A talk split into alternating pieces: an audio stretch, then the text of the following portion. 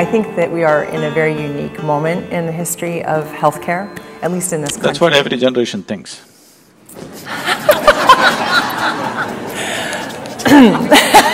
well, let me give you some data points. Maybe I can convince you. um, but what I, what I mean by that is, even those of us who may really feel quite attached to the current medical model, um, to re-look at that in a new way simply because it's not working. And it's not working in a lot of significant ways. It's not working financially. I mean, the statistics in this audience probably knows them well. The, the amount of money this country is spending in high-tech medical interventions um, exceeds any, by far exceeds any other country around the globe. And yet our health outcomes are worse. The um, interesting now that I live in the Veterans Administration and I interface quite a bit with the Department of Defense. A statistic I was I was in a meeting not very long ago, and someone from the Department of Defense said, "Do you know this health in this country is an issue of national security?" And I thought for a minute, like, what is he talking about, right?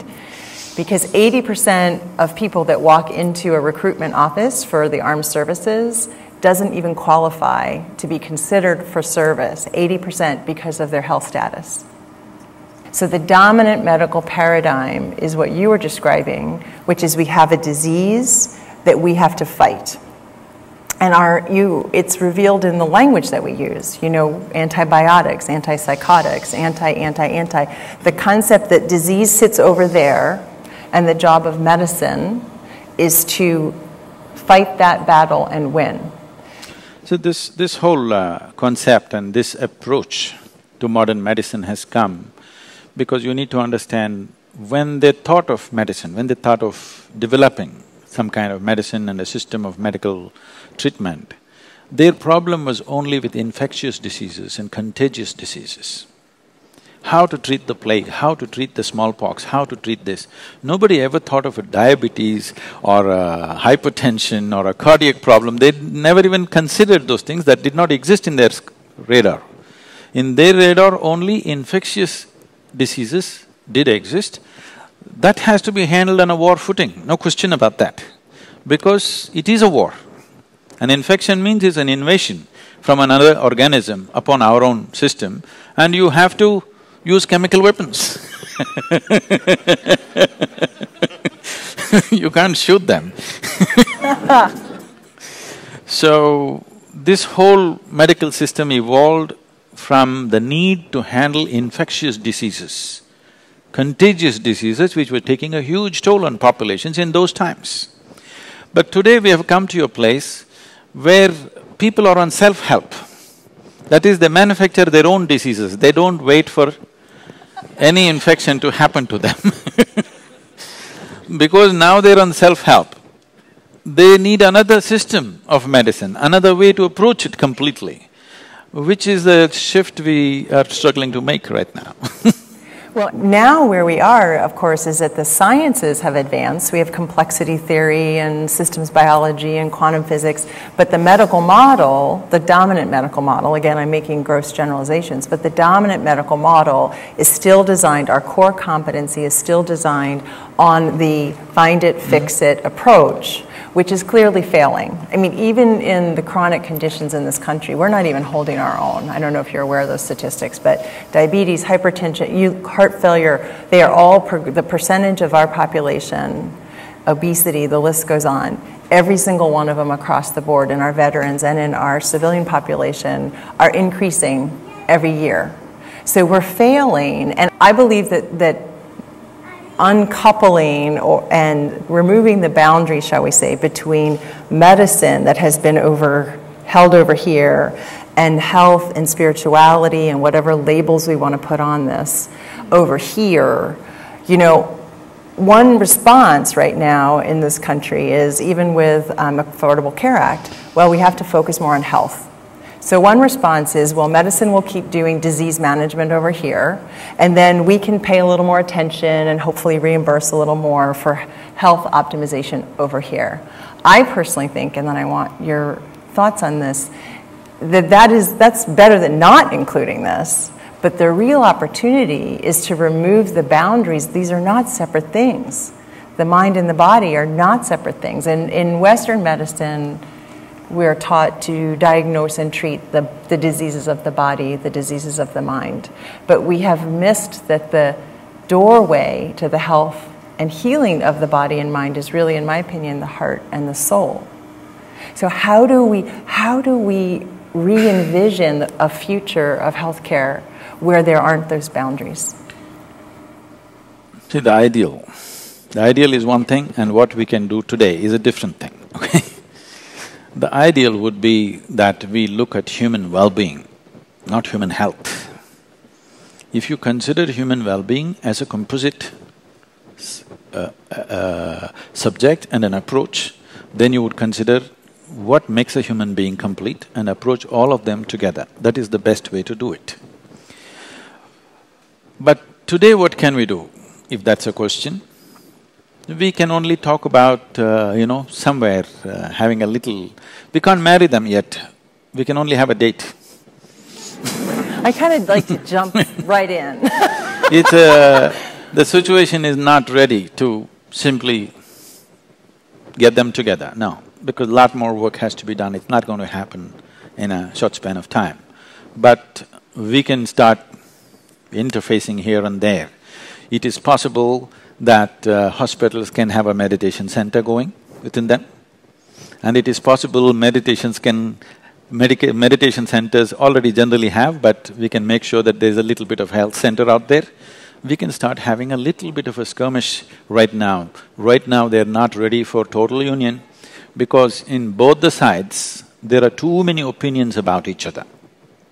Largely, people are not looking at the whole health as, su as such they are trying to impart what they have studied or what they have grasped. It doesn't matter whether it addresses the whole humanity or the whole human being or not. So, that attitudinal change is not going to happen just like that. Till a day comes when medical education includes all these things, which may make it uh, even longer than the way it is right now And I would like to see a day when doctors, before they, they touch another patient, first fix themselves internally before they touch somebody else, because this is all important. When I say this is all important, for example, we were talking about Bhuta Shuddhi or handling the elements. Today, sufficient research has gone into, particularly into water, scientific research. And what these scientists are saying is, water has memory. If you give it a thought, it remembers. If you give it an emotion, it remembers. If you give it a touch, it remembers. So, if elements have that kind of memory outside, you can turn… you can change the quality of water just by touching it or with a thought or an emotion or a hand. The beautiful experiment conducted by a twelve-year-old girl and a ten-year-old boy in India. What they did was they read about this somewhere on the internet and they came home and uh, they set up two glass pots of water. One room, same water in two glass pots. One room they go and express very loving emotions, they touch it, they kiss it, they hug it every day for ten minutes. Another room they go and abuse it and do express all kinds of negativity. Mother was very… their mother was very concerned, I can't believe they have so much negative emotion in them they're expressing it to the water. In ten days' time, this water for which they were ab abusing and expressing negative emotion, it turned dark. The other water remained just like that. They posted it on the YouTube, you must see it. So, this is something we have always known. In India, in part of our life, Nobody in traditional Indian home ever drinks water from a tap. It doesn't matter whether it's potable or not potable. Even if it is say… if it said potable, it is not. What we do is we take a copper vessel or a… see here they put a… otherwise always next to me there's a copper vessel or a brass vessel and they will take it, they'll wash it with turmeric and tamarind and everything in the night, put water in it, they will apply something, some, uh, you know, what is considered sacred symbols on it, they worship this and then only tomorrow morning it is given to your family. Because water has memory.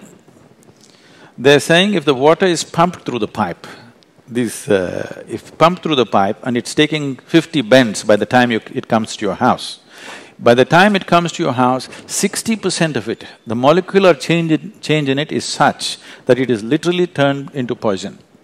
But if you take it in your glass and hold it for about twenty minutes, it will undo itself. But just the forceful pumping, not contamination, just the forceful pumping is making the water in molecular structure in such a way that it's harmful to human health.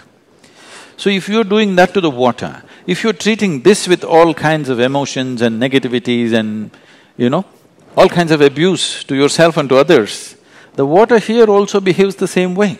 This is not new. Always every human being who lived on this planet with a certain connection with nature around him always knew this.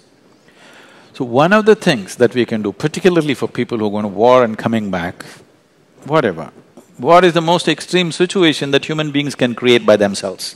For other things, you need nature's help, you know People who have been put through this ringer, if they're coming in broken states, one of the best things you could do is all of them compulsorily should go through at least one month of living on a farm, being connected to the soil and water and air around them, putting their bare hands into the land and doing something simple.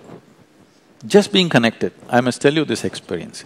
We had a yogic hospital in our yoga center in India. We called it yogic hospital. We did not want it to grow too much because we don't want to turn into a hospital full time. We are a spiritual center So we're keeping it low-key. Once when I came here, I spoke and a few doctors, American doctors who were interested, they traveled to India. They came and stayed there for three days and uh, after three days, uh, one of the volunteers came and told me all the American uh, doctors are up in arms, they want to leave. I said, what happened? Uh, they said, it's best that you meet them, they're just off. Then I said, okay, and I went to meet them. Then I said, what's the problem? They said, you said there is a hospital. Where is a hospital? There is no hospital here.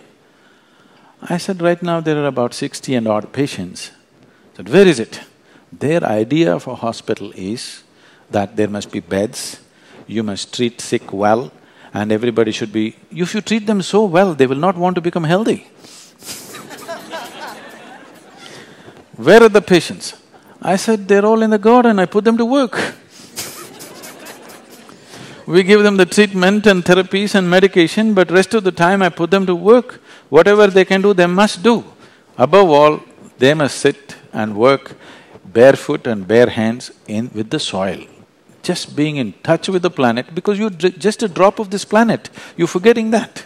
What you call as my body is just a piece of the planet, isn't it? If you lose connection with the source, will you not get disorganized?